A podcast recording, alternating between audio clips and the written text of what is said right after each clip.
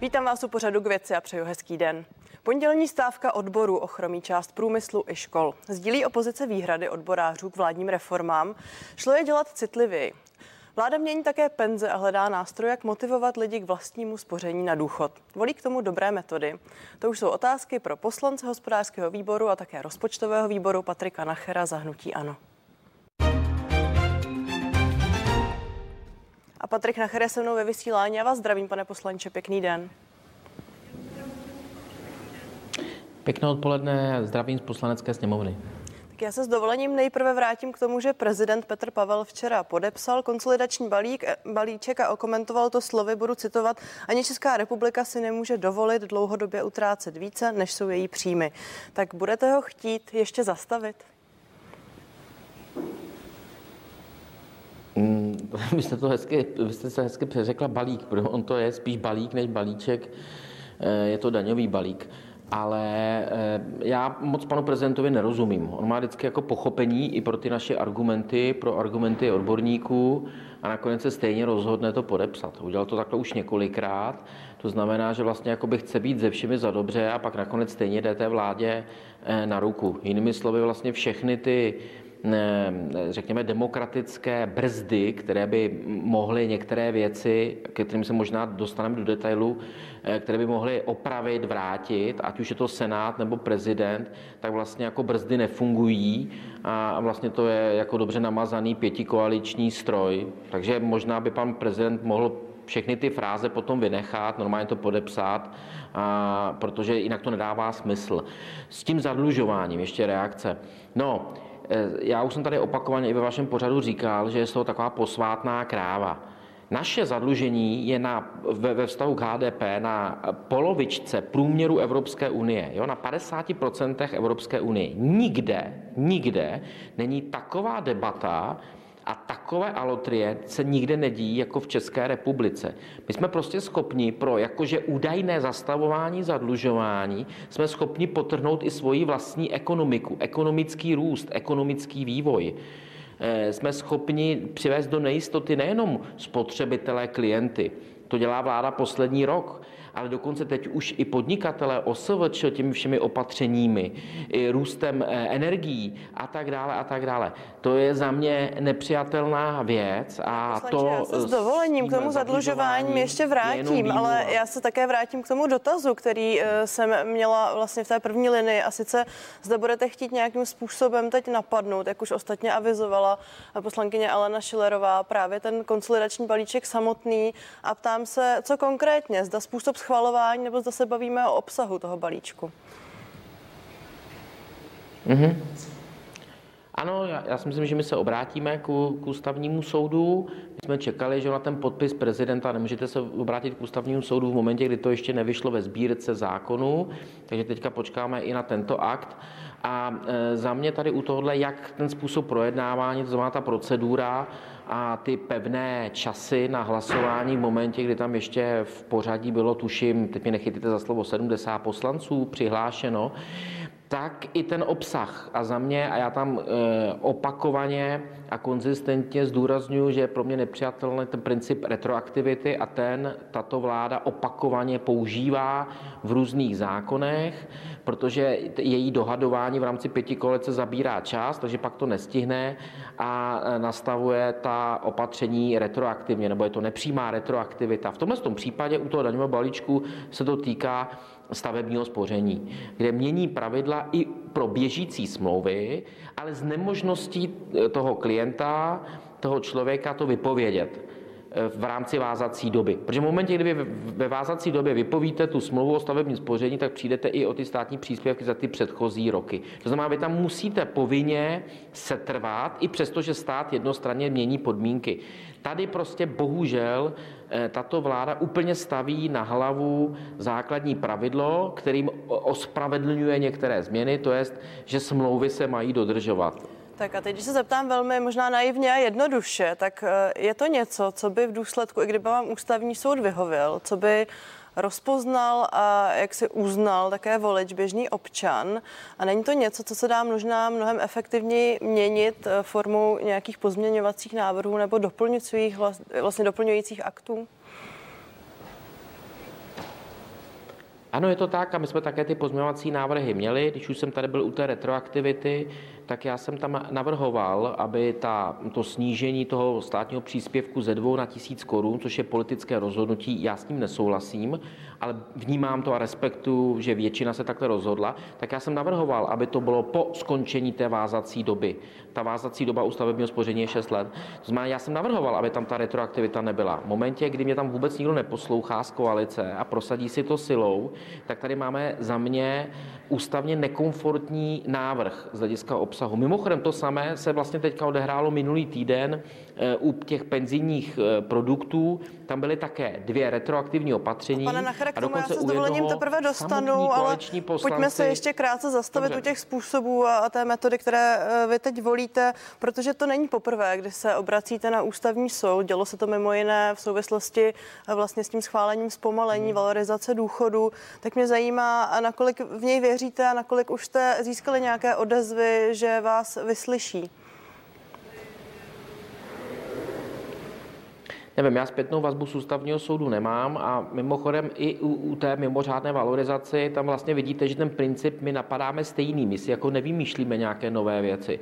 Tam my napadáme jak tu proceduru, eh, kdy se zase zvolil pevný čas bez ohledu na to, že tam ještě v pořadí bylo x desítek poslanců přihlášených, eh, kteří se k tomu nemohli eh, vyjádřit i přesto, že měli třeba omezený čas na dvakrát 10 minut, co si vzpomínám, nebo dvakrát 5 minut, to je teďka jedno, tak i zase ten způsob eh, jakési nepřímé retroaktivity, kdy vlastně se tady spustil legislativní proces omezující tu mimořádnou valorizaci v momentě, kdy už na to ti lidé měli právo. Takže vláda mohla, zase můžu nesouhlasit, ale vláda mohla to změnit, ale pro budoucí situace. Ale ne už pro tu, která nastala v té chvíli. Ten princip je, se, jak vidíte, neustále opakuje a ústavní soud by měl říct, jakým způsobem se k tomu postavit, protože to potom bude návod pro to, jak tady přijímat tu legislativu. Já s tím bytostně nesouhlasím a budu vždycky bojovat proti tomu, i když budu opoziční nebo koaliční poslanec, aby být nepřímá retroaktivita nebyla součástí naší legislativy, protože my pak znejišťujeme občany, podnikatele, to prostě není možné. Na to jsem se právě chtěla ptát, protože možná to pro diváka je teď příliš složité, ale jde mi vlastně o to, zda v tuto chvíli opravdu zkoušíte chránit eh, eh, vlastně lidi a občany před dopady, kterým možná nerozumí, anebo zda také hájíte svoje principy a ty způsoby, kterým eh, možná vláda schvalovala nebo protlačovala některé zákony a reformy.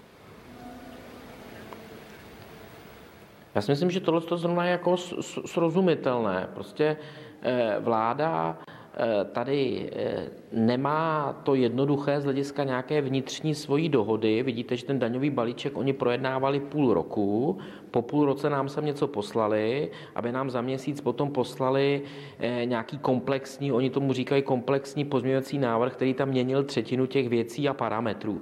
Jinými slovy, to je vidět, že prostě ta vláda je složená z pěti různorodých stran, kde se těžko oni domlouvají a ten čas, který tráví na tom domlouvání, potom dohání právě eh, často tady těmito opatřeními, eh, která prostě běží už pro běžící nějaké smluvní E, závazky.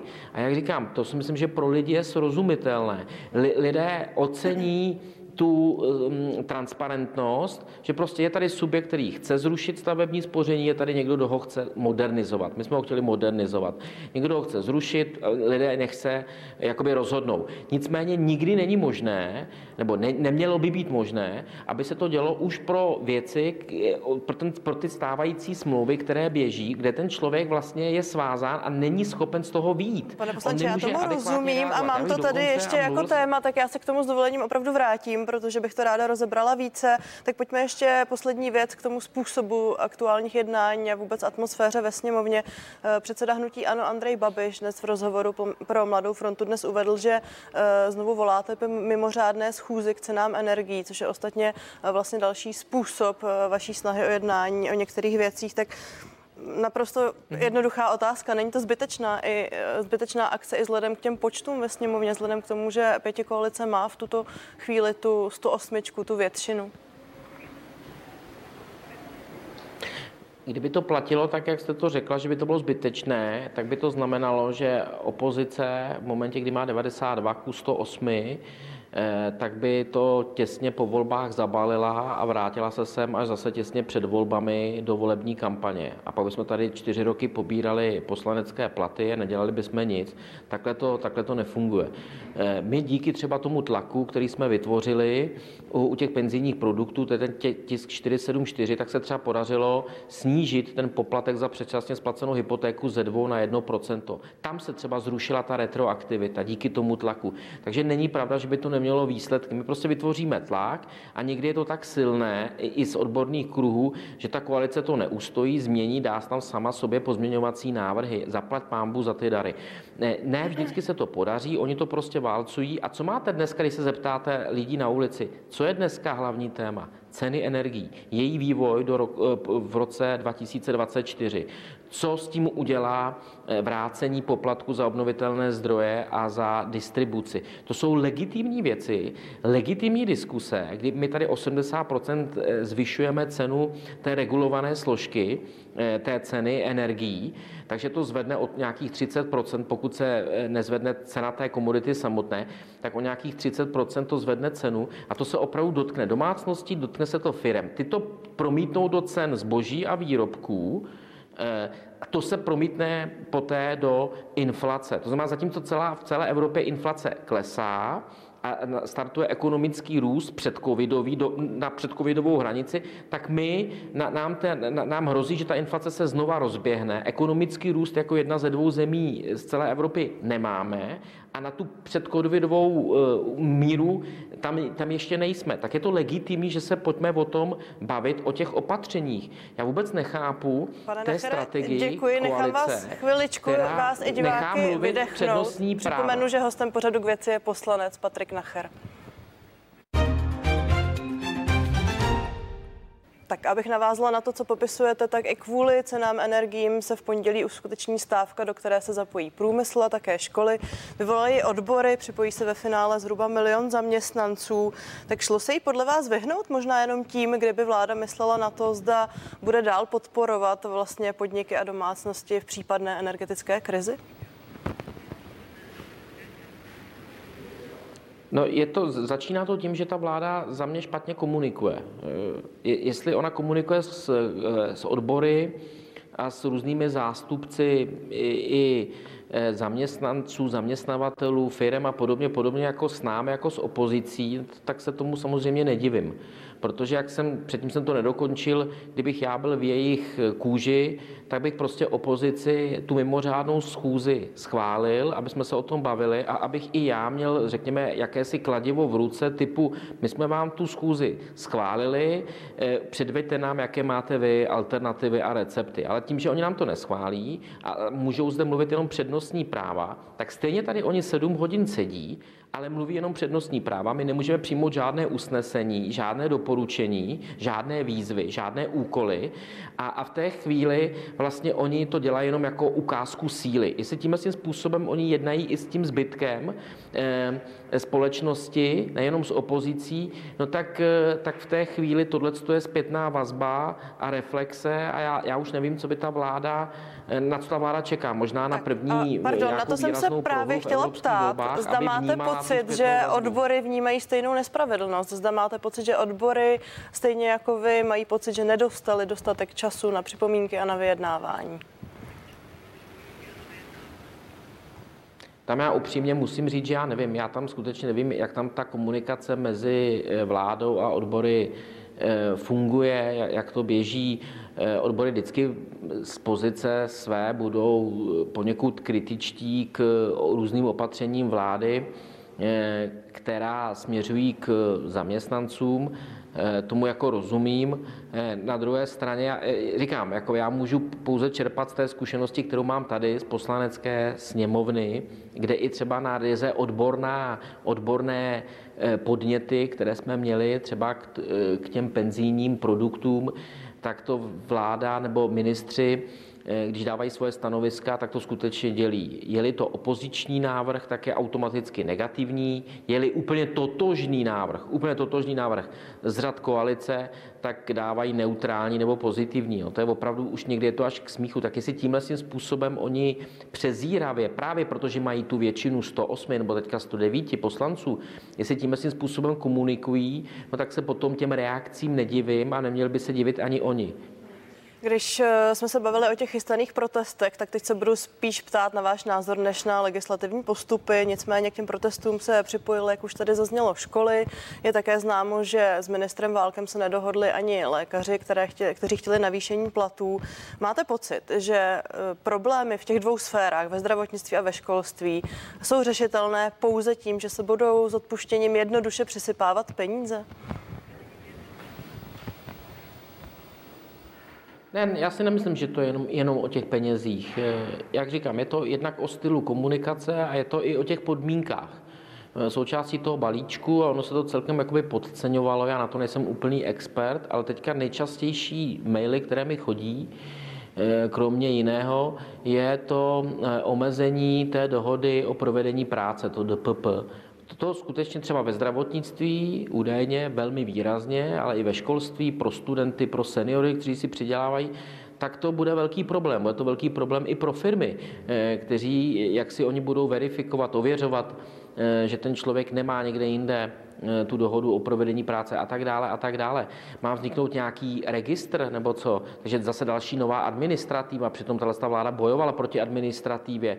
Takže i náš návrh, aby se to o půl roku posunulo, když už jako to, tam vůbec tohle to zavádí, eh, tak eh, neprošel. Takže já jsem zvědav, jak to bude od prvního fungovat. Zeptejte se podnikatelů, jak jsou z toho zděšení. To znamená, to je taková věc, která třeba jako zapadla, protože jsme se všichni věnovali zvýšení daní v různých oblastech, DPH a tak dále.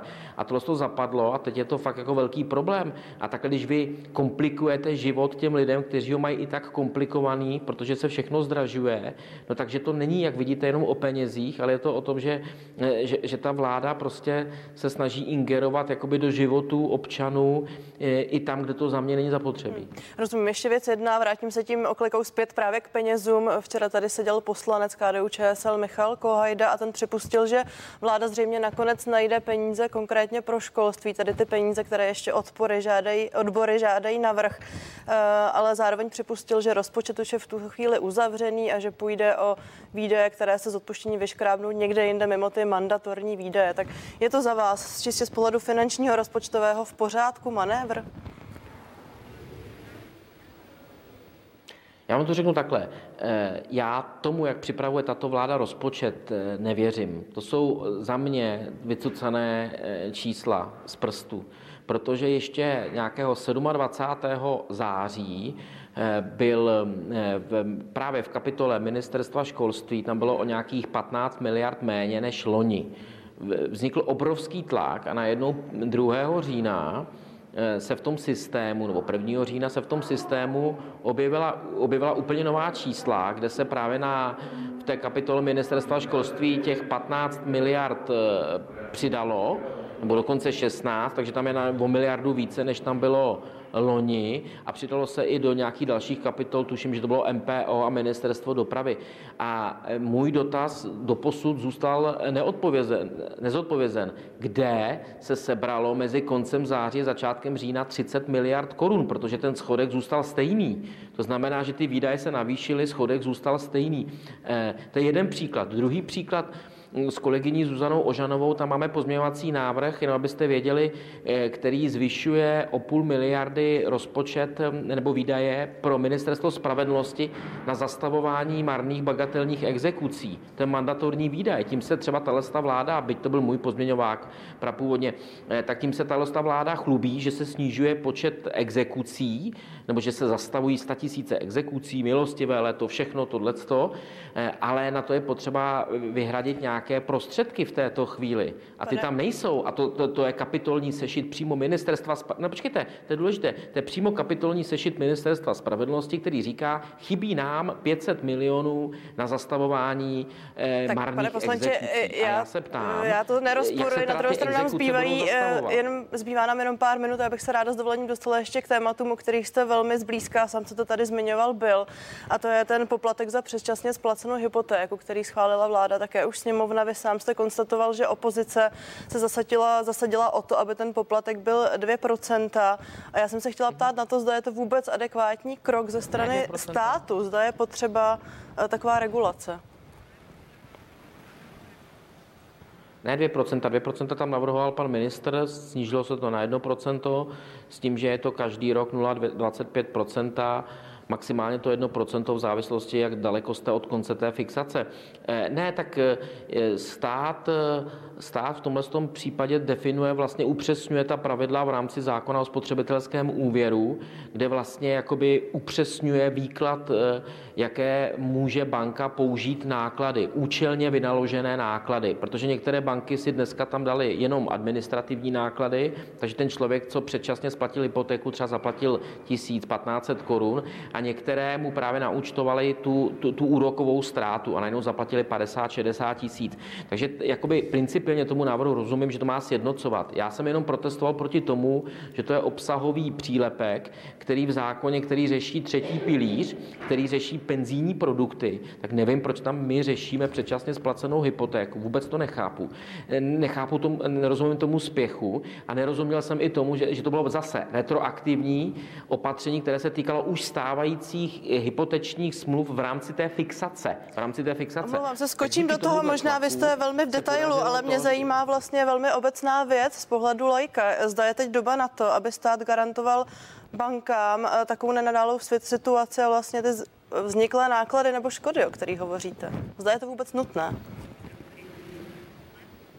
No je, my jsme, já jsem měl návrh, který tuhle tu celou pasáž, ten zákon o spotřebitelském úvěru dává pryč, protože si myslíme, že v době, kdy banky mají na jedné straně rekordní zisky, na, na straně druhé v rámci Winfoltex eh, dají do rozpočtu státu desetinu nebo kolik toho, co pan ministr financí sliboval, takže na to není prostor, jakkoliv ten princip já nespochybňuji. Ale bohužel nás koalice přehlasovala, zaplať pámbu za to, že ten tlak vytvořený aspoň způsobil to, že ten poplatek není nadizajnován tak, jak s tím přišel minister, eh, minister financí. To, že to je obsahový přílepek, na tom si trvám a to, že jsem v detailu, si myslím že zase, že, že je dobře, protože když politici mluví hned po, po, příliš po povrchu, tak pak mají ti diváci z toho pocit, to, pane eh, poslanče, není vlastně kritika, to je možná někde, jenom pokus jakoby... o nějakým způsobem lehké zjednodušení, ale zbývá nám opravdu pár sekund, tak se jen uh-huh. ptám, eh, proč ten poplatek přišel podle vás právě teď a prosím velmi, velmi stručně. No, on přišel podle mě teď eh, jakoby za mě účelově proto, protože dneska jsou ty eh, úrokové sazby kolem 6%, jsou docela vysoko. Je předpoklad, že jak bude klesat inflace, doufám teda, že bude klesat, tak, budou, tak bude klesat i ty základní sazby, které vyhlašuje ČNB. A když budou tyhle ty sazby klesat, tak budou klesat i sazby hypoteční. No a v té chvíli by pak hrozila ta migrace těch lidí tady, mezi bankami před koncem fixace, čistě z důvodu poklesu úrokových sazeb. A já vám moc děkuji za vysvětlení. Patrik Nacher, zahnutí ano. Děkuji za rozhovor. Tak omlouvám se, byl jsem toho plný. Děkuji, pěkný den. Já děkuji, že jste se dívali z pořadu k věci. Je to vše a těším se na viděnou.